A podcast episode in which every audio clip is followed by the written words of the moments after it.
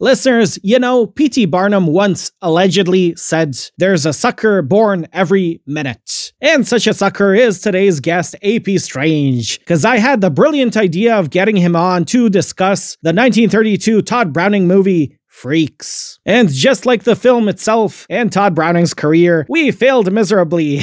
and I hope this episode does not ruin my podcasting career as well. But yeah, guys, to be very honest, it is very, very difficult to talk about this movie and about the performers within the movie without stepping on a few toes because in today's times, we are all well aware of the ethical issues of the sideshow circuit back in the day, how they were exploiting people with disabilities and deformities, people who were born in a time time where they were not understood nor embraced, nor provided the proper support they needed. So most of them had to work very hard in their artistic performances to excel, to become these extraordinary individuals who can perform feats the average able bodied person cannot. This episode is essentially me and AP Strange tap dancing around a minefield, trying to be as respectful as we can with our jokes and with the language we use, talking about wonderful people who are forced by society and the unfortunate circumstances of their own birth to become exceptionally peerless prodigies. And I truly thank you all for appreciating the honesty and openness myself and my guest are expressing, talking about all of these topics which are very worth discussing but are often ignored and unacknowledged, conveying that all of these wonderful people were actually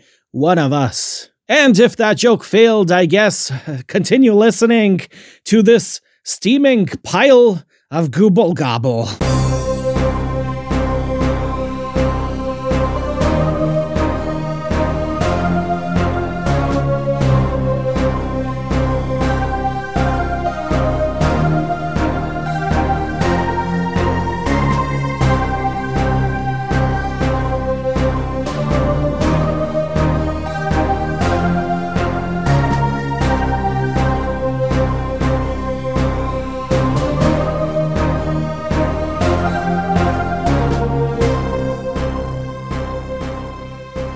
Come one, come all, ladies and gentlemen. For only a small portion of your daily time, you too can be exposed to this weird ass discussion. But listener, beware, you are about to enter our cabinet of curiosity and an amalgamation of fuckupery. and right here in the spotlight, I present to you the peerless prodigy himself, AP Strange. Hey, thanks for having me, Vuk. That's an excellent intro- introduction. Yes, I did not even tell you that I had that in store for you. Hear ye, hear ye. Come one, come all. Step right up. Step right this way. Do you know why I called you a peerless prodigy? Uh, no. I think that's what P.T. Barnum used to refer to freaks, because we all know that P.T. Barnum was a gentleman. yeah. Well, I guess it's a way of saying they're one of a kind, right? Yes. Oh man, so. I, I thought like when you were logging in, I thought about telling you one of us, one of us, and then I remember there's only two of us. The Gooble gobble, Gooble gobble, one of us. but at least all of the champagne are belong to us. Yes, mm. and the credibility too. yes. Oh man. And for the listeners, if you did not realize by now what we're going to be talking about I don't know if I like if it's even PC to say the word, but the movie Freaks. Let's say it like that. The 1932 Tod Browning film Freaks. Yes. yes. Uh, so, can you tell the listeners how we got to the idea of doing an episode about the movie Freaks? well, as I understood it, we were going to talk about kaiju. Yes. and we had a certain Japanese superhero that was supposed to join us, but he had to cancel. So we thought, what's the next best thing? I know the 1932 Tod Browning film Freaks. Yes, but also we wanted to talk about Robert Ripley. Yeah, that too. Yeah, yeah uh, from Ripley's Believe It or Not. And then when I went into it, I'm like, wow, I should research more into this because there's so much. So I thought, hey, let's just talk about the movie Freaks because it's only an hour movie. I watched the movie last night. I think you did as well. Yep, I rewatched it. Yes, and when I went into research about all of these performers, it's just like every thread you pull, you also pull like 10 threads along with it. Any direction we go into, we can go into millions of tangents with this. Right. Yeah. And I mean, it is fascinating. And um, I think it's also a difficult, difficult subject to broach because, I mean, the classic narrative behind the film itself is that it was so shocking to the audiences that it effectively tanked Tod Browning's career as a filmmaker. Yeah, but I, I think like he was still in the movie making business until 39. He was, but it was he didn't have the same kind of clout. I mean, prior to that, it was easy for him to just pitch an idea and he he didn't have to fight for it too hard. They would just let him do it, you know. Oh, so he lost his credibility. Yeah, well, he lost good standing because they lost a ton of money not being able to distribute this movie, you know. Well, perfect guy to talk about then. So I know that you're a big uh, fan of uh, his earlier work as well. So from what I saw, he uh, spent a hefty amount of years in the circus business. So can you maybe tell us something about that? Yeah, I mean that's kind of how he came up, and that's it's a fascinating time for film when you think about it because still a fairly new medium, right? I mean, you had very short films in the early part of the 20th century, and then moving forward, you had the silent era. Mm-hmm. But concurrently, you also still had like live performance, cabaret, uh, burlesque, carnivals, uh, circuses, and vaudeville all being uh, huge moneymakers and a huge part of the entertainment world. So, uh, like a great big mix of things going on where um, there was a lot of overlap from one thing to the next. So, Browning kind of came out of the more carnivalesque atmosphere, and you see it a lot in a lot of his films and his earlier works as well. The silent era, he worked with Lon Chaney quite a bit, and I think I think Freaks was supposed to. Th- there was an original idea to do it as a Lon Chaney movie but yes. that didn't end up working out. Yeah, Lon Chaney's in a few circus ones, like Laugh Clown Laugh is is a really notable one, and uh, The Unknown, and uh, those those are both fantastic silent movies. Uh, one of which has uh, Lon Chaney as the clown, and he's very eerie looking as a clown. Um, and The Unknown is just that's a real mind bender of a movie that I recommend anybody go look up. He plays Alonzo, the armless wonder, who's a knife thrower in a circus without arms. Yeah, but there's a twist to that. That movie is oh. just twists upon twists. I might as well just tell you what it is because okay. I know for a fact. I mean, it's a hundred year old movie, man.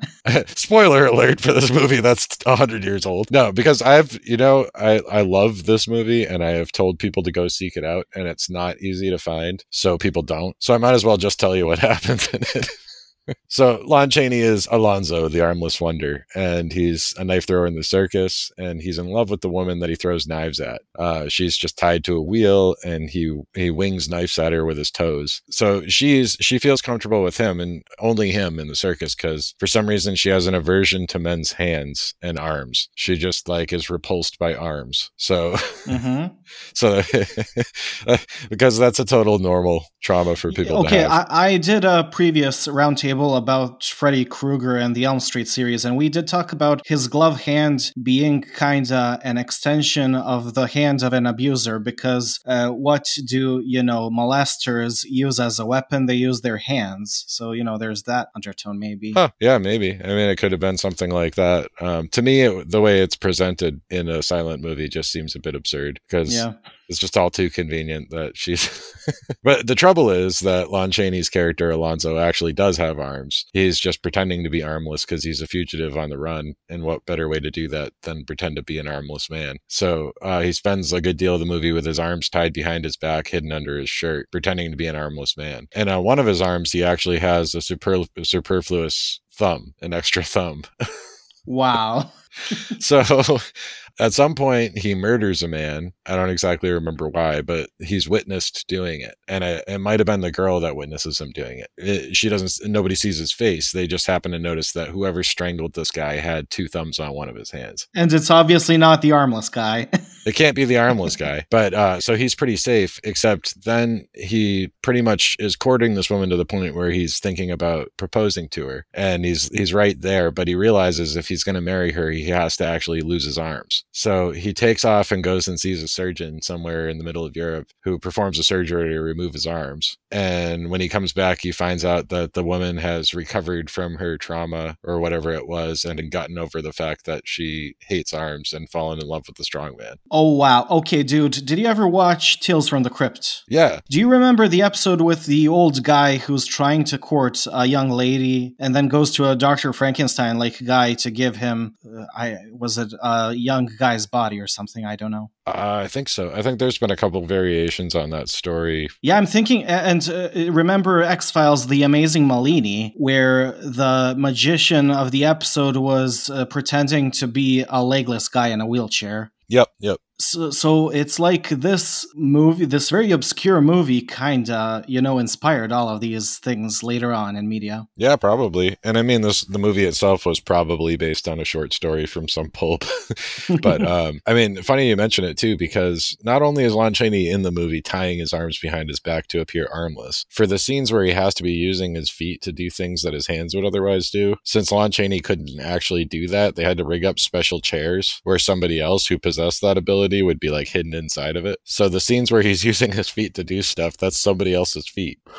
It's this weird movie magic going on. I mean, it's like the sawing a man in half magic trick, only done for for a visual effect in a movie. Right, the Johnny Eck version. Yes, we'll we'll get into that. We'll get into it. Yeah. Also, Chaney appeared to have loved deforming himself for movie roles. We all know when he portrayed the Phantom of the Opera, he had to put hooks in his nose. Well, right. That's why they called him the Man of a Thousand Faces. I mean, diving into some of the problematic aspects now, he also played Asian characters. Yeah. There were stories about how he'd get on a bus and do his makeup while on the bus and like get off the bus appearing like an old Chinese man, you know. Um, mm, a master of disguise. Right. As was the style at the time. You had your evil Asian villain characters.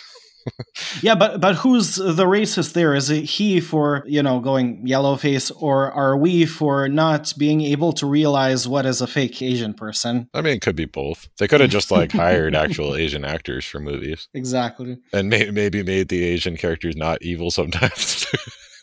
that, was, that was that was on the table. Those are possibilities, but yes, but I mean, yeah, I mean, he was taking a job basically, right? And it's not. So, we're talking about an era where people were still doing blackface unapologetically too. So, well, I, I was gonna say, like, unfortunately, it took uh, quite a while for Hollywood to learn its lesson because we even saw with Indiana Jones and the Temple of Doom. That's oh, for bullshit. sure. Yeah, it basically still happens. And when you think about it, like in the twenties, it's like Al Jolson was the biggest uh, singer in the world, mm-hmm. and I mean, he was widely known for blackface. Yeah, I, I wanted to say so. Uh, Phantom of the Opera. I know it's a Universal monster movie, one of the earliest. Was it also a silent one? Yes. What I remember. Okay, and uh, this preceded Dracula. Dracula was in thirty one, I believe, and I'm mentioning Dracula because that's the most well known Tod Browning movie. So was Todd Browning, you know, working for Universal because of his ties to Lon Chaney? Um, yeah, I mean, I think I think some of those earlier silent ones are Universal. I'm not exactly sure. I think Universal was established as a studio in the early 30s or the late 20s. I'm not really sure, uh, but there, I think it was a different studio that kind of evolved out of it. You know? Yeah, I know T- Tod Browning was a director for MGM, but they Yes. just borrowed him uh, for Dracula to Universal. Okay, that sounds right. Because he did attempt a Dracula, or at least a vampire movie prior to Dracula that had Lon Chaney, and that's the great lost film London After Midnight. Have you heard of that one? Yeah, I heard that it's lost. Yeah, I mean, it's one of the most sought after lost films. You can find recreations of it with the footage that exists and some of the publicity stills put in. And they still have like a script for it, but the, the movie itself is gone because a lot of all those movies back then were filmed on a type of film that wasn't very stable and prone to spontaneous combustion. yeah, c- can you imagine that happening today? Celluloid, is, I think. uh, The celluloid film. Yeah. Yes, but can you imagine in today's world a, a whole movie getting lost and, and like to- totally lo- lost, not behind you know a paywall or or a legal wall or something like that? Well, it still happened in other ways later. I mean, um, and that's that's actually a paranormal thing too. Like the great footage we have, or the evidence that we have for a lot of things, the originals often are gone. Like nobody knows where the Patterson Gimlin film is. We just have copies of it. Yes, but but also Ray Santilli always said, "Oh, there was an original Alien autopsy, and the one that I made is just a recreation of that." Right. Sure. There's layers to this, right? We see the repeating themes layered upon themselves, which uh, sometimes is just dubious and other times seems kind of mysterious. Yes. But that was happening up into the 60s and 70s. Like Doctor Who is another good example where the BBC was trying to save materials by taping over yeah.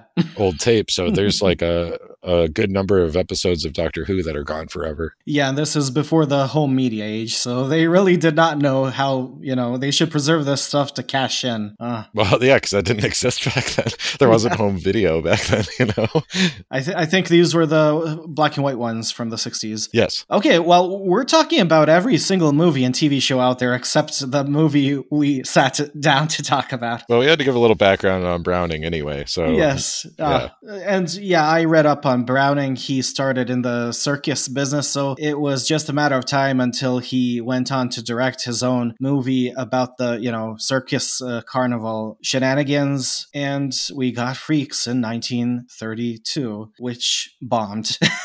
yeah. I think it was banned in the UK for like 30 years. yeah, I think in the 60s it, it was put out with an X rating. Yeah. Now, why, why do you think it? I mean, why do you think in the UK in the 60s it would be put out with an X rating? Well, the sixth, uh, I, th- I think England had, they, they always had kind of a, a very strict idea of what was acceptable and what was grotesque in their media. I mean, obviously the video nasties even in, in the 80s. Right. Yeah. Up into the 80s, you have the video nasties. And like there's, uh, you watch a lot of the old Hammer films in the 70s and stuff, and the blood is so fake looking because they had to make it that way in order to get it by censors and stuff like that. So, Yeah. But yeah, yeah, I don't know. It's kind of mystifying to me because I think the prevailing logic is that people thought it was exploitative of the freaks themselves. And yet, this is the least exploitative movie about sideshow freaks ever made. Like, even the derivative materials that came after this, like, let's say, American Horror Story, the, the freak show season, that's much more exploitative than this because in this movie, uh, Tod really took the effort to portray all of these performers doing just mundane life stuff, portraying them as normal people. Yeah, I mean, a good deal of the movie is that just them hanging out, doing normal stuff, and being treated as very human characters with very normal lives. You know, love, eh, being in love, getting married, even just just sitting around talking about their work day, essentially. You know, Yes. having fun with each other, just kind of gossiping about each other. Like they- they're just it's just a, a little little microcosm of of society, just with the solidarity that they all have between each other. Yeah, I, I see it just like a normal noir movie. You know, even the plot is very noir. But just if you exchange the what we would perceive as normal, beautiful actors with other types of performers, but the movie and the story are, you know, exactly the same with any noir movie. Right. And there's no doubt about who the bad guys are in the movie, right? Like like Cleo and Hercules in the movie, the woman and the strong man there are clearly very clearly painted as bad people. You know, there's no way you could be watching this movie and be sympathetic to them, right? I mean, even even the naming Cleopatra, you know, the epitome of beauty and femininity, and Hercules, the epitome of able-bodiedness. yeah, and like superhumanity, right? Mhm. Um uh, he's he's a demigod. so And uh, b- because this uh, came out after the you know Great Depression, I saw on the internet a lot of critics uh, kind of interpret this movie as the lower class overcoming the higher class. Yeah, I mean, sure, you can make an argument for that, but I think it's really much more literal than that. And I think the reason that it found such a home within like the 60s when people started to rediscover it, and then later in the new wave era with um, bands like uh, the Ramones making up songs cut like Pinhead and directly referencing the movie Mhm. because everybody that found themselves any kind of cultural outsider felt that solidarity that the sideshow performers had with each other and that was the attractive thing to it right i mean in the 60s the counterculture people referred to themselves as freaks Yes, uh, exactly. And I do see this as a very counterculture film, even back in the 30s when it came out. yeah yeah and i think that's what made people uncomfortable and they needed to i don't know mask their own uncomfortability with maybe the mirror that was being held up? Up because yeah. you know for for your average person watching the movie that might have been offended by it say or uh, one of the one of the quotes that I saw from test audiences was that it was too grotesque you know? And I'm like so I mean is it just hard for you to see people that have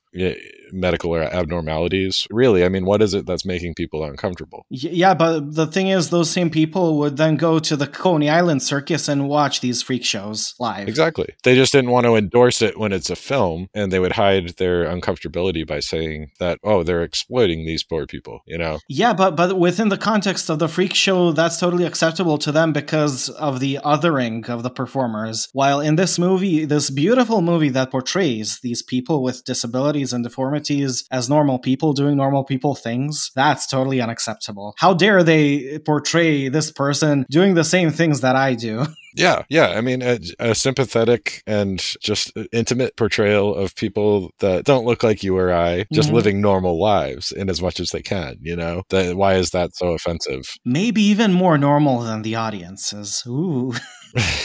well, certainly more moral. I think they have a moral code, you know, yes. and you know, it's kind of like the scene where the guy is very upset because he saw them all playing by the pond, and he's trying to get the other man to shoo them away, mm-hmm. and the woman that's taking care of them refers to them as children. You know, uh, they're just pure and innocent, and she's got like the what at the time were called pinheads, which you know that's not yeah. culturally appropriate anymore either. The but, um, microcephalics. Um, yeah, they're they're hugging her, and she's referring to them as children. And I mean, for all intents and purposes, they intellectually stunted because of the limitations of of their skull and brain size, referring to yes. them as children and pure and innocent. You know, I mean, Schlitzie, from what I read, had the mental capabilities of a three year old. Yes, but like if you read his biography and everything that happened in his life, like it's such a w- wonderful thing. I think there's a graphic novel about his life that was re- recently released. Everybody who came into contact with him loved him and said he was a very joyful, uh, happy person and loved to be the center of attention and loved performing.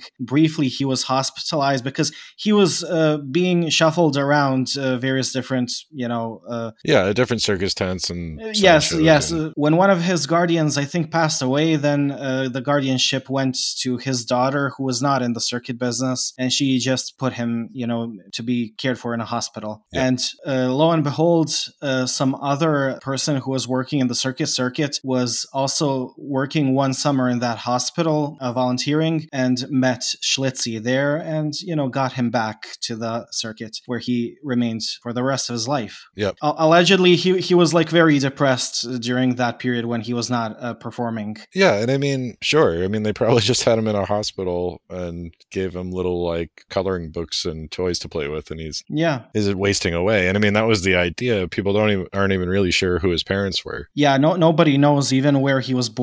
Like the idea was he would be shuffled off to a hospital to spend yeah. his life there, you know, and uh, instead he traveled the world was starred in a movie, you know, made lots of friends and had communities and stuff like that. Mm. And along the way, they were, I mean, they were exploiting him, like they were dressing him up in these these fur costumes and marketing him as a missing link or uh, right. one of the lost tribes of the Aztecs or stuff like and that. presenting him as a as a woman. Yes, but but but uh, he was wearing a dress his most life uh, most of his life because I think somewhere it says he needed to wear a diaper due to his disability, so it was more convenient to wear a dress. That makes sense. Mm. Yeah. I mean, this is where we get into like really dicey territory because I mean, maybe for the where you talk about exploitation, and surely that is the case with Schlitzie and a lot of these other people, but also like what were they going to do otherwise, right? They were making a living of sorts. They had community of sorts. I mean, it's, it's such a mix in each individual case with with all the sideshow performers that they had. I, it, it seems like like a propounded fate you know it, it's it's a exaggerated version of the fate that a lot of people have to face in life. It, it's hard it's hard to talk about for sure but you don't want to be like you know what? Exploitation was okay un, under these circumstances. Uh, exploitation is never okay. That's not something we're trying to say.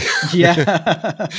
And i don't want to make it sound that way. I don't want to be apologetic for the people that were doing the exploiting, right? I mean, like before sitting down to record with you, I was really thinking, like, do I know the PC terminology here, and what are we even going to talk about? Because yeah, me too. I'm like, you know what? I'm terrified. I'm going to Yes, say the wrong thing, yes. or Oh, just man. you know, not because I'm afraid the woke police are going to come after, because I'm trying to be respectful, you know, and I do have a great respect for all of these people. What they went through is equal parts amazing and impressive and horrifying. Mm, yes. And I I noticed watching the movie, a lot of them gave very great performances. Yeah. And it conveys this idea like, you don't really need Hollywood actors because you can get these people on who can also give a powerful performance with all of their uh, disabilities and deformities. But uh, also, it got me pondering about the Hollywood people are not uh, performing to survive. You know, they're not performing to have bread to eat and survive until tomorrow, though most actors would say that they are, but okay. But these performers from the sideshow were forced into performing their whole life in order to survive because there was nothing else for them back in those days. Yeah, I think that's fair. Which you know, that's the, that's where these things become very difficult to talk about because I mean, sideshows became passe at some point. They became frowned upon, hmm um, and the prevailing idea is that this is exploitative, exploitative of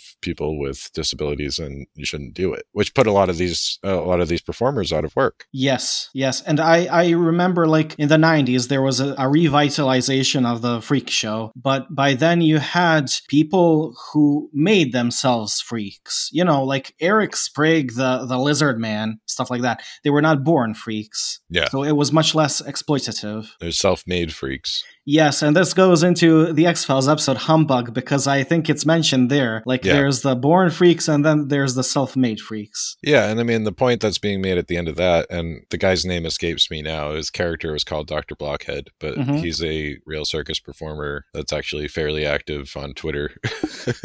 I can't remember his real name though. He he, goes into this whole speech, which struck me quite a lot. Uh, you know, it, it kind of really resonated with me when I was younger and watched it for the first time. Uh, where the, where he's talking about how medical advances and gene sequencing and all the stuff we're going to be able to come up with to help prevent medical abnormalities from happening prenatally and genetically heading it off at the pass is going to lead to a future where there are no natural freaks anymore. And everybody will look like Mulder. Everybody's going to look like Mulder, and then you just see Mulder kind of like posed with his foot up on stuff. and he goes, uh, everybody's going to look like him. You know, he's like, that's why it's up to uh, self made freaks to remind us. And Scully's just like, remind us of what? And he's like, I don't know. Like, you know, there's more to all this stuff, you know? That sounds very shamanistic.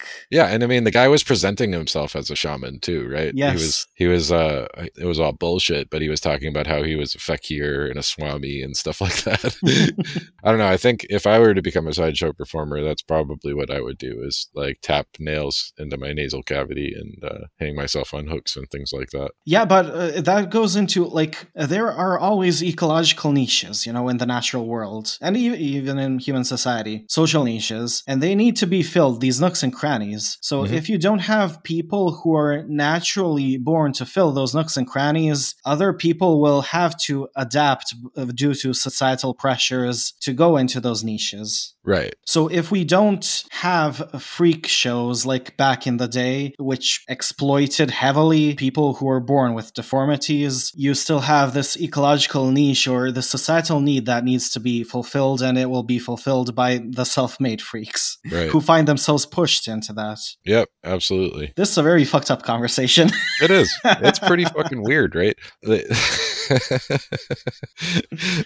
I, I, I like. I don't know. I think you and I both are very drawn to this stuff, but we're both also empathetic people. Yes. So it, it's stuff. It, it's hard to rec- reconcile. Oh yeah, I, I want to bring up a cool example from the movie. So I told you yesterday while watching the movie when Josephine uh, Joseph made the appearance as the half woman, half man, Right. and this is something we saw back in the day uh, in these freak shows, like a performer who is dressed essentially essentially as Two Face from Batman comics. Yeah, straight down the middle. Straight down the middle, Yeah. half woman, half man. But Josephine Joseph seemed to have been an actual trans woman, biologically male. But a few years after the Freaks movie was filmed, she went through a sex reassignment surgery back in the 30s. And I think that's totally rad, like back in the 30s, that that could be done Yep. but also it brings to question just how back then somebody who is a trans person is forced into this circuit this very exploitative circuit and also use forced to use it as a ruse to explain why they are trans you know i- in a Yeah. world that does not accept them for who they are Yeah, it would have been. I'm venturing to guess would have been very difficult to pull off in any other venue. Yeah, and uh, Josephine Joseph uh, had a husband who, uh, you know, organized this whole performance act of hers as half woman, half man in the, you know, circus circuit. And in the UK, there was some kind of a lawsuit against her as false advertising, and the court was trying to get her to show her x-rays to prove that she's a hermaphrodite or whatever No, they're trying to court order a medical examination too. I think. Yeah. Yes, and that that's totally fucked up. And then they had to plead guilty and say that they're gonna get out of the country. So I think that's how they got into the U.S. Yeah. On on one hand, it's empowering, you know, that the whole uh, sideshow business allowed Josephine to be who she was. But on the other hand, it also exploited her. Yeah, and I mean it's also shown in the movie too, right? Where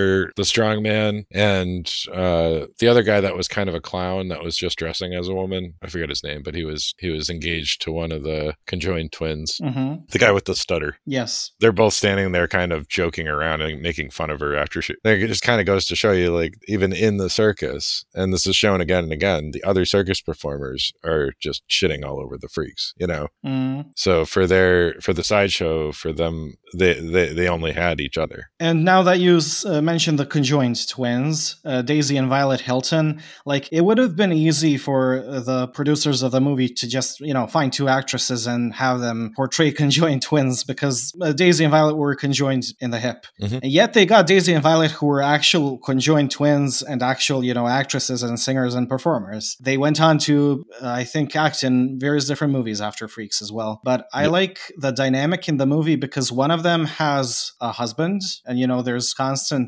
this argument with the husband. And I don't know if it's Daisy or Violet, but let's say Daisy says, Oh, Violet needs to go. And he's like, No, no, no, she's staying here. But she cannot Right. stay here because I need to go. And then there's this uh, w- with the other sister, this love interest, which I thought is a very interesting dynamic it, back in the 30s, portraying what is essentially uh, not a polygamous relationship, but, you know, uh, two conjoined women having their own separate sexualities. hmm And I mean, that was the case I mean, with And Eng, the original Siamese twins, which is where we get that term from. hmm They were both married, and both of them had like a lot of kids. Okay, you know who else had a lot of kids? Prince Randian, the living torso from the he? movie. Yes, he had five kids. Okay, yeah, that's a lot. But I think Chang and Eng, I think between the two of them, they had something like 17 kids. Yes, but but I mean, the living torso guy, I think he's the most memorable from the movie because anybody who watched the movie will remember the scene where he's using his mouth to uh, roll up a cigarette and uh, light a match and then light the cigarette.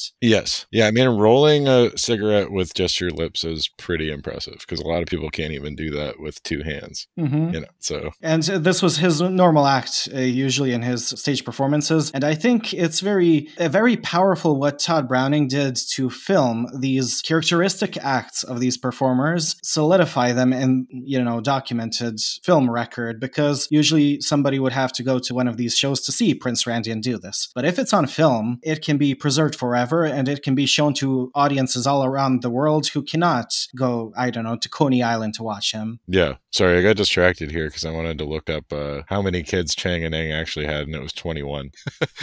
This reminds me now of something when I was doing another podcast on Bride of Frankenstein, and then, you know, the blind old man. One of my favorite movies. Yes. Yeah. And the reason he was playing a violin in that movie is because this was one of the earliest movies with a s- sound and with a score, you know, with music. Right. And why, why they put the scene in the movie is because not a lot of people can uh, go watch somebody play a violin, so at least they can go watch a movie, see somebody play a violin there. And I Yeah. see all of all of of these scenes in Freaks where these performers are, you know, performing their characteristic act as kind of that. Like, why don't we film what they're doing and expose that to a mass audience? Yep. And I mean, the freaks in the movie are so full of life, and everywhere that they are, there's music and singing and, and laughter, right? Mm-hmm. There's one of the characters just has a harmonica and it's always playing it, you know? I mean, you think about a time where you couldn't just call up music whenever you want from a device that's in your pocket, you know?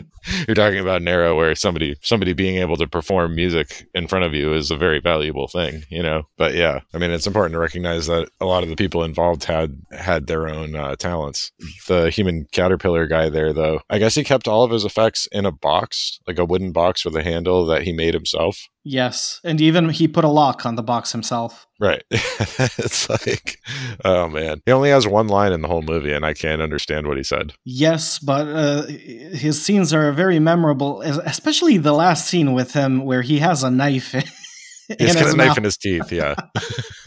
now, let, us talk about that. So, this movie was originally a 90 minute feature. And when it was screened originally, people were so, you know, uh, devastated by the movie that the producers need to, needed to cut out like 30 minutes of it. And that yeah. has been totally lost. Right. But uh, apparently, the ending of the movie had the uh, freaks castrate Hercules. Oof. Uh, did you know that? I didn't know that.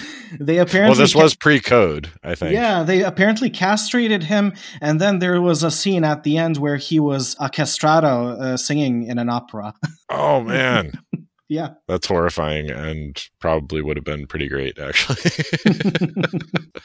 yeah, wow. Um, it was pr- probably important to make a little digression here for people that don't know, but the Hays Code was a big thing with the movies. You know about that? Can you maybe elaborate on that because I'm not too aware of it? So, in the early days of cinema, it was pretty much anything goes. You could get away with a hell of a lot in movies. And when the Hays Code came in, it was kind of a moralizing, uh, censor driven thing that happened kind of in the early 30s where they started putting strictures on what people could do in movies. It had to do with language, with sex, with violence, and it tamed cinema quite a lot. So people tend to think of media and what was what was acceptable in media broadly, and I'm talking not just about the movies, but with like comics and pulp stories and uh, novels. I am aware of the uh, Comics Code Authority in I think the 50s. Yep, that was very similar. It was an answer to horror comics. Yep, and it was very similar in, in what it the effect that it had. And looking back on it, if you're if you're only looking back, you know, a couple decades, what the picture that you have is that things got progressively more open to a lot of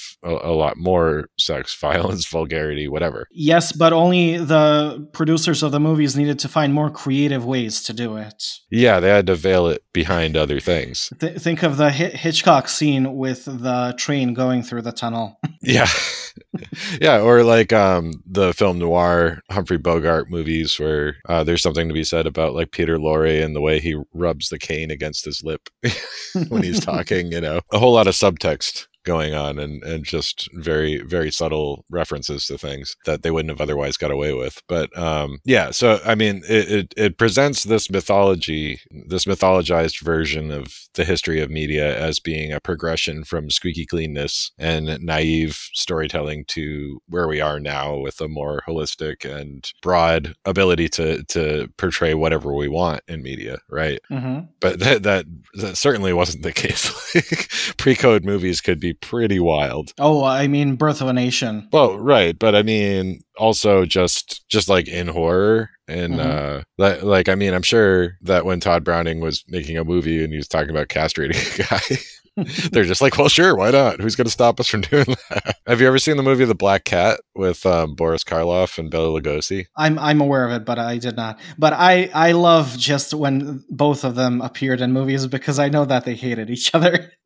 or rather, uh, Bela well, Lugosi. See, I think that's I, I, think that's been exaggerated as well. I know that Bela Lugosi was uh, cast as the original Frankenstein's monster and did such a poor job of it. No, I don't. I don't think that's right. I think he was offered the role and didn't and kind of passed on it or something like that. He ended up playing Frankenstein's monster in the sequels. Yes. And um, he did a bad job, but that wasn't his fault. If you know your Frankenstein, what happened at the end of Son of Frankenstein is Igor's brain got put into the monster's body, but the body kind of rejected the brain and made him blind. So at the end, Igor's brain is in the monster's body, but he can't see. So it's not really like all that good. It's like a twist ending. Uh, but then in Ghost of in Ghost of Frankenstein, where Lugosi's playing the monster instead of Igor, because he played Igor before, when Lugosi's playing the monster, he was told to play it as though he's blind the whole movie. That's why his eyes are closed and he puts his hands out in front of him everywhere he goes. Mm-hmm. And that's become like the uh, archetype uh, of uh, how Frankenstein is presented, like in cartoons or caricature or imitation, is always with the hands out in front. And that was Lugosi's interpretation of it in that movie because he was told the character was blind. But they ended up rewriting the script so that wasn't the case. So he just looks foolish in all these scenes, even though that's what he was directed to do. Is it true that they needed to cut all of his talking scenes as the monster because of his accent? Uh, that might be true. I mean, I think that movie itself was just a mangled mess in a lot of ways, you know? I mean, just like the monster Frankenstein. Yeah, exactly. It was all cut up and changed. I think there may have been producers fighting with each other or some, or maybe the director changed halfway through. I'm not really sure. Because, I mean, there was a lot of infighting going on in that scene. And a lot of the people that were making those old Universal movies, I mean, there was a lot of kind of countercultural stuff going on there too you know? Man i, I just love how we just go on uh, talking about other movies because we don't want to acknowledge the well, main movie. started in Horror universal movies man. Well yeah i mean it's much easier to talk about a movie monster right? Yes yes. Because uh, what we're really talking about is the monstrosity and humanity that makes us compelled to exploit one another. Mm, exactly. Maybe right? Mm-hmm. Am I just go. dodging my responsibility here? I don't know. Let's go to a very uh, jolly, happy topic the half boy, Johnny Eck.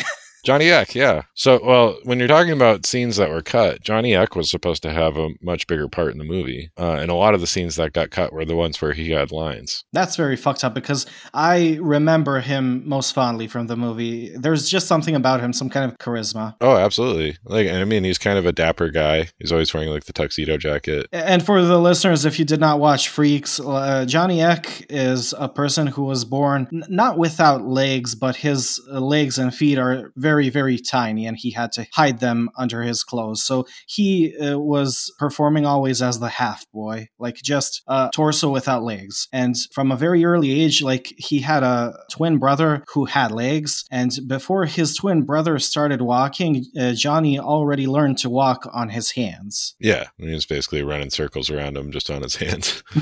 and I was telling you yesterday when watching the movie, like all of these scenes with Johnny where he's walking on his hands seem to me like practical practical effects. Like j- there's something very unreal about the way he walks in the movie. Right. And I mean there is an uncanniness to because I mean I think when we try to empathize with people that were born with without usable legs and don't seem to have any at all, what we think is like how would you be able to do that? Cuz we're imagining suddenly losing the lower half of our body, right? And then trying to trying to make up for it. But that's all he's ever known. Yes, he's always been that way. Exactly. And as a child when he'd get made fun of, he'd say like what would I want with legs? Like I get get around just fine like this, you know. Yeah, he said like I need to iron a pair of pants. Yeah, I would have to that. iron my pants if uh, if I had legs.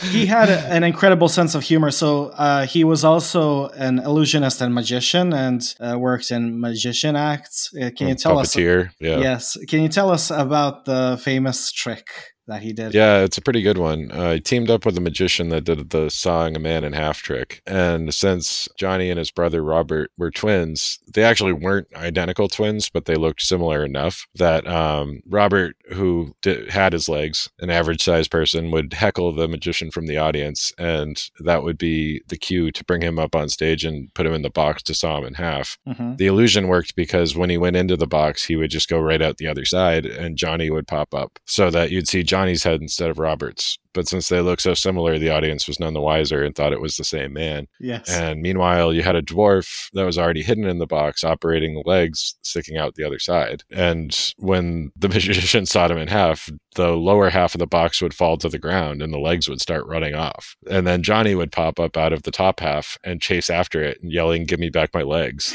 yes, and chasing after his legs uh, while running on his hands. And this would Yes. freak the audience out. I read like the women were just so shocked that they stayed in their seats, but the men were the ones running were, the were like scrambling over the women to get out of there, like run away. I mean, that sounds like a hell of an act. That's one hell of an act. and and it's something that nobody else could pull off but but him or somebody else who does not have legs. So Well, it was the perfect team too, Johnny Yes. and Robert, because they look so similar, and they always worked as a team too. Because Robert was with him all the way through all of his kind of major he wasn't getting taken advantage of in this in the shows, and lived with him until until he died. I think. And can you tell us something about his later life? Because I saw you've been digging into his life for the past few days. Yeah, I mean, I knew a bit about him already. The podcast, The Q Files, actually has an episode where they talk a bit about it. And one of the hosts of that show, Lori, had actually met him at one point. But yeah, I mean, he was, uh, it should be said that he was pretty close with Tod Browning during the filming of the movie. And Browning would like for Johnny Eck to sit next to him at the director's chair whenever possible. And Johnny wasn't necessarily getting along with the rest of the freaks who he described as like being a little bit, um, letting it go to their heads that they were in a Hollywood movie, you know? Mhm.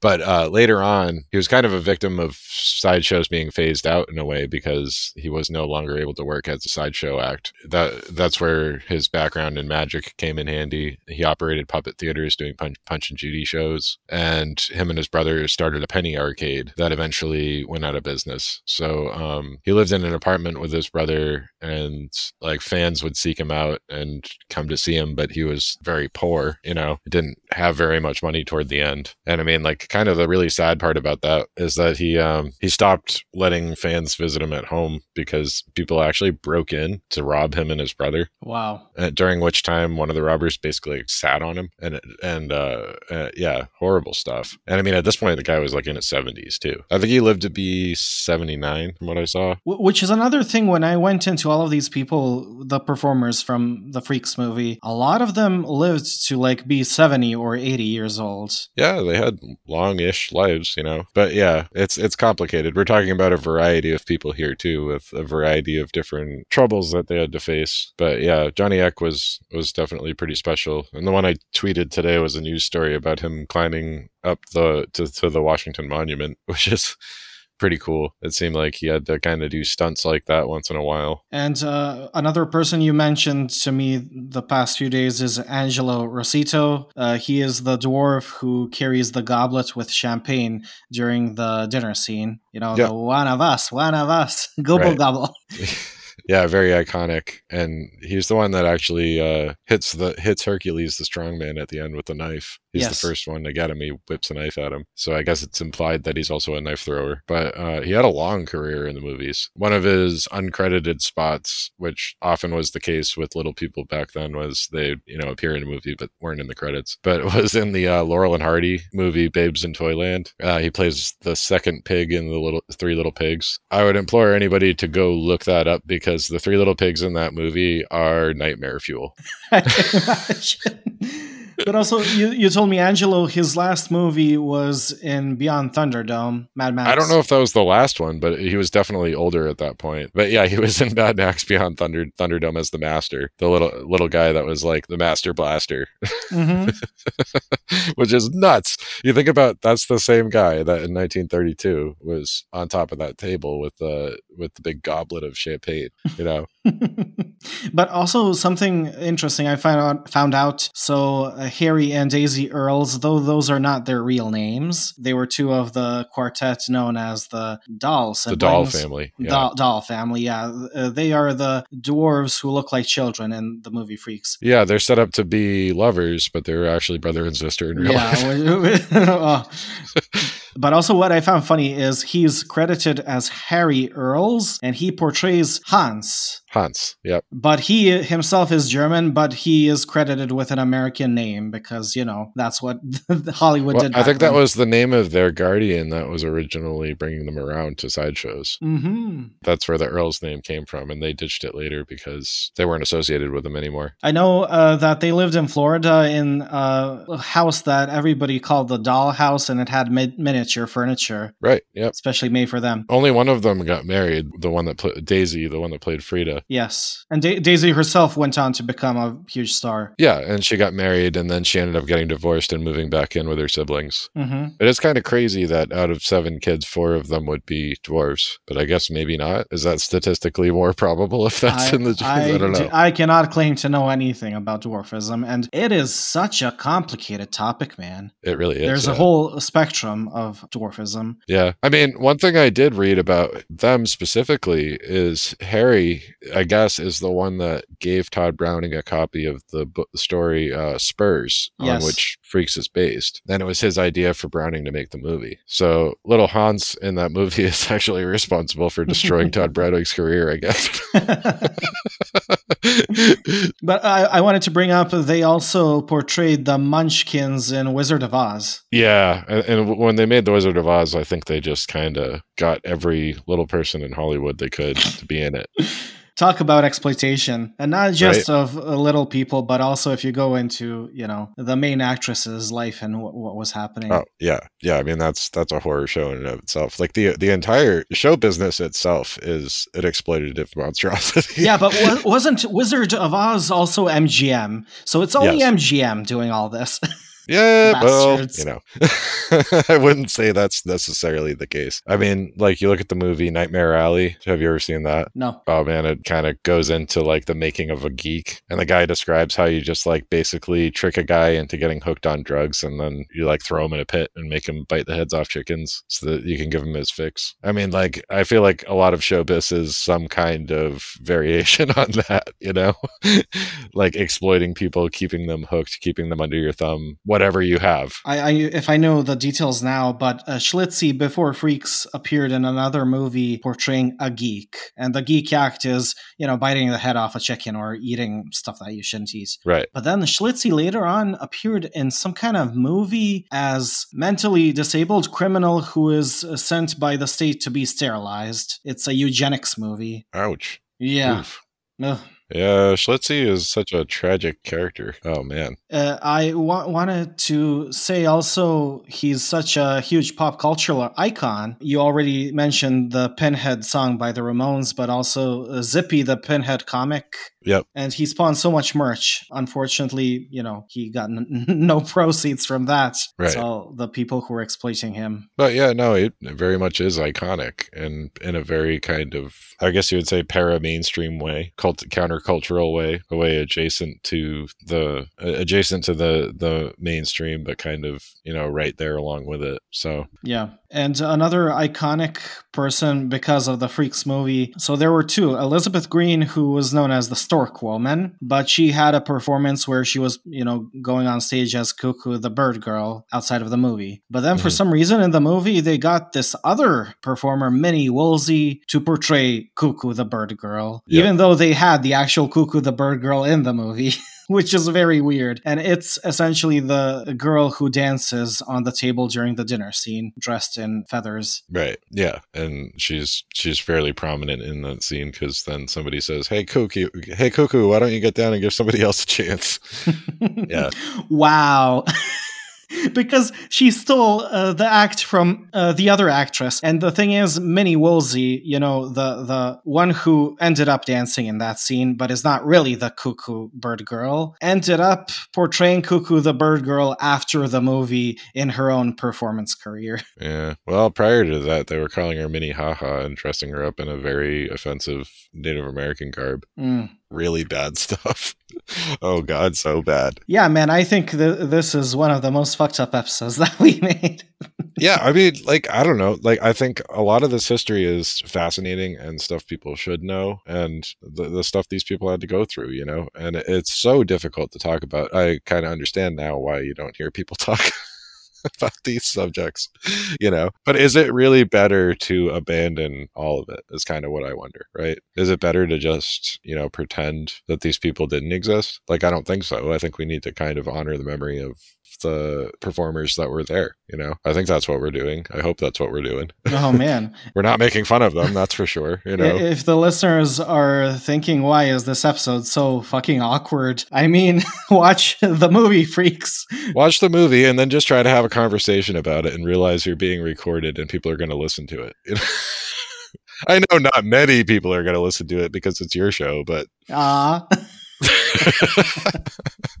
well, thankfully, I mean, uh, I, I, have to tell you, I chatted with Pucks today, and he told me to tell you hi. Uh, unfortunately, I remembered now on air, so uh, hi, hi from Pucks. And also, like uh, Pucks uh, appeared on my show for the first and probably only time because nobody listens to my show. well, I'm sure Pucks is looking forward to hearing my sonorous voice. Yes. Oh man, I, I, I should do an ASMR take again of your voice for this episode.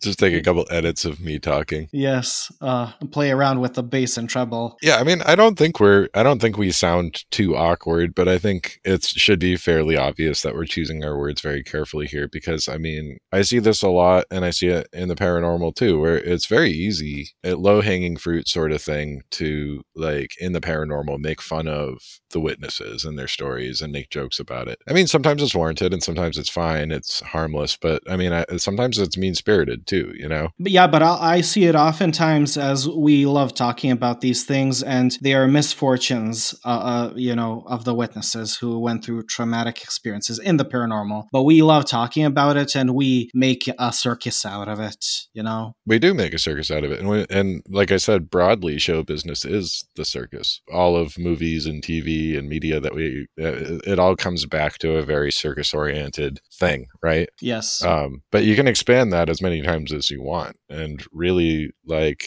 the world is going to take you and everything that enters into it for its usefulness and exploit that you know so i, I don't know we can we can dissect it any way you want, but yeah, uh, I mean, however I try to dissect it, like I think these people were, you know, born in unfortunate circumstances with an, uh, an unfortunate condition that forced them to try much harder to overcome their disabilities, and some right. of them ended up, you know, doing things that no able-bodied person can do. Yeah, absolutely. But again, the reason why they were forced to overcome their disabilities in such a way and become, you know, these magnificent, unique individuals is because of the fucked up way the world treats them. Yeah, yeah, like, for like, sure. Like if all of them received the help that they needed uh, and acceptance from society, would they end up being such great performers? Yeah, one wonders. Or would they have been known about it all, right? You know? Yeah um, is that a net positive or a net, ne- net negative for them? Who's to say? But we can't really know that about anyone or anything. But, but would we have such exceptional performers in such a way as back then in modern times, where we treat people, I mean, much better than before? Because they have m- much more opportunities today, so they do not have to excel as circus performers. Right. I mean, I would argue that if, if, yeah, I mean, I would argue that obviously, yes, people are have a more equitable existence now. But given the time and the circumstances, pretty, pretty extraordinary what people were able to achieve through lack of a better option. Yeah, and that that brings up so many questions I can ponder about just what life was like, you know, in the Middle Ages with the commoners. And we know history is written by the winners, so nobody was written writing about exceptional individuals, you know, from the commoner and peasant side of things who did not have the opportunities and had to excel to become more than they could be. Well, I don't know. I mean, the circus and um, performers and people like like people people with uh, various conditions would have been very uh, very well known to the point of almost being folk heroes. Like you had the Irish giant. I think he was in the 1700s, and there was recently a thing where the British Museum had like had his skeleton on display. I think, mm-hmm. um, which was against against his wishes. Yeah, Patrick Cotter O'Brien was seven feet seven inches tall, and he died in 1783. His bones were on display at the London Museum. And that reminds me now of the Elephant Man, and wasn't it Michael Jackson who owned his skeleton? Yeah. Which is pretty fucked up. It is.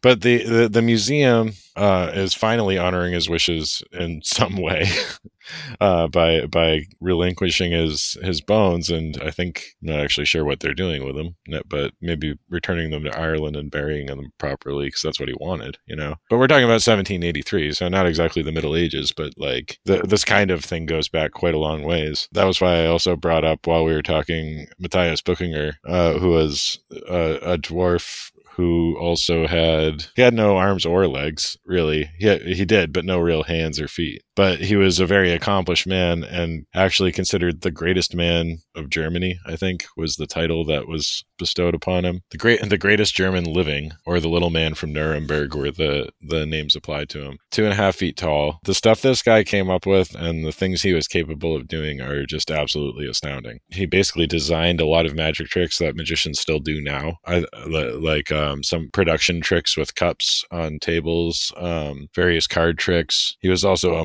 marksman and a calligrapher. So, I mean, again, a man with no hands. He was one of the greatest calligraphers of all time and noted for his ability with mic- micrography, which was drawing and writing very, very, very tiny. Like you need a magnifying glass to even read what he wrote down. and how, how did he write it down if he had no hands? He was able to hold a pen. W- and with such precision that he can write micrography. Exactly. Uh, yeah. I mean, wow. so it, to me, what I'm guessing is, and I I've seen drawings of what his hands or you know what what stood in place of hands looked like, and I, to me, it was almost like it was one finger. You know. Yeah. So he didn't have hands really but uh, he had he, he had some something that stood in as a digit that could grab things and hold on to things. So mm-hmm. um, he could play the dulcimer, the trumpet, and the flute. He invented instruments. He was a great bowler. But yeah, I mean the magic tricks he invented were like what in in stage magic is called production, which is making things appear under an overturned bowl or cup. Uh, production tricks where you know you show you the cup is empty, put it down upside down, and then pick it up, and there's like an orange in there. And what do you think? Think would he have been as exceptional if he was born with limbs? Yeah, oh, like again, re- really, who's to say, right? We don't know. I mean, certainly he was a polymath and he had the he had the potential. But yeah, I mean, it gets into all kinds of wild ideas that are probably super problematic. Like, yeah, what was his mind compensating for his inadequacies physically? Thankfully, it's near the end of the episode and everybody tuned out just oh, as yeah. they ran out of the theater during the screening of yeah. uh, Freaks. yeah, they didn't even stick around for Schlitzie, you know. Um, but yeah, I mean, we're we're, get, we're reaching the end, and I saved the best for last as a reward for people here because the only limb he was said to p- possess. was his uh his very notable penis. The they they developed a term in the 1780s called Buckinger's boot, and uh, because apparently he was very popular with the ladies, as he should be as a very exceptional individual. his way of being able to do that would be like putting a boot on for most people. I mean, we talked about the the caterpillar man from Freaks, and he had five children. Yeah, uh, Buchinger ha- was married four times and had at least fourteen children. Wow. from eight different women. So he wasn't even married to half the women that bore children from him. And those are only the ones we know about. I remember uh, watching the Ripley's Believe It or Not TV show from the 90s. And yep. there was a woman who was born without her legs. And she learned how to move around on a skateboard. Mm-hmm. And she ended up marrying a guy. Everybody was telling her her whole life that she could never have a child because of the deformity. And she ended up having a child.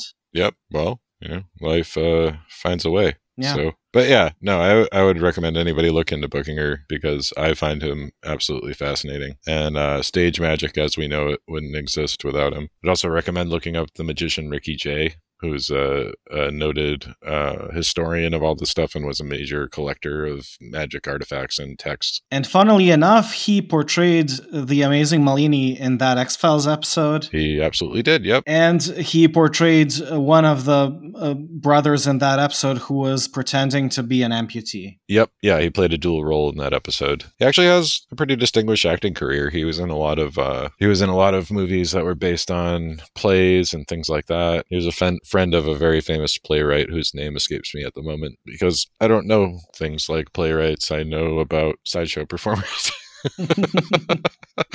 but uh, um, yeah, if you look on YouTube, just look up Ricky Jay on YouTube because you can see some of his performances. And when he performs these magic tricks, he's telling you the history. So he goes into and he talks about Matthias Buchinger, you know, having been married four times and having 14 children. And he's like, while I so far have been able to even unable to even acquire a wife. But yeah, he also had a book called uh, Learned Men and Fireproof Women, which has a good deal about Buchinger in it, as well as a lot of other bizarre performers. And for some reason, you wanted to talk about pig face ladies for this episode as well. Well, because that was in the same book, but I don't think we we really have time for that at this at this point. Yeah, but essentially, it would tie in with the whole deformity thing. I just wanted to mention when you talked about the Irish giant and the way the museum is, you know, wants to return his bones. That reminds me of shrunken heads and how they're now being returned back to the indigenous culture where they're from. But the thing is, the whole reason we have shrunken heads as a thing is because of the white man encouraging the indigenous culture to go head hunting and killing people to sell souvenirs. So it's really a spit in the face. Yeah, it's kind of like the tradition of scalping with indigenous people in the Americas. Yes, and, and remember, if now all of those uh, scalps from bygone days, you're just returning them to the indigenous culture, who would not have done that if it was not for the exploitation by the w- white man. Yeah, it's uh, it's a lot of food for thought there, mm.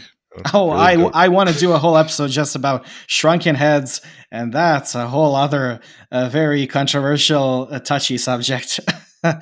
yeah, you seem to specialize in touchy subjects, so you know. Yeah, uh. yeah.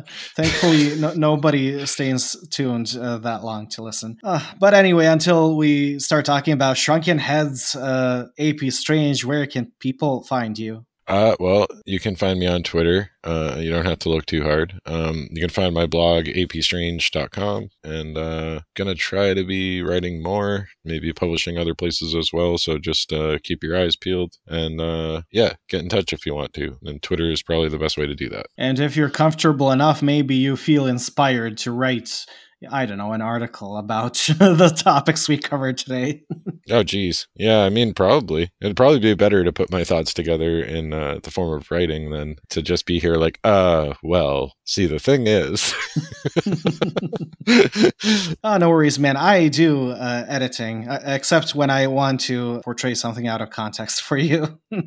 yeah, okay. Because you're going to have to edit together a clip for uh, Pucks. That's just the best parts where, where my voice sounds really good. Uh, I, am just gonna use all the uh, uh, that I cut out and put them in a clip. Yeah, put that. Just put it in a different file.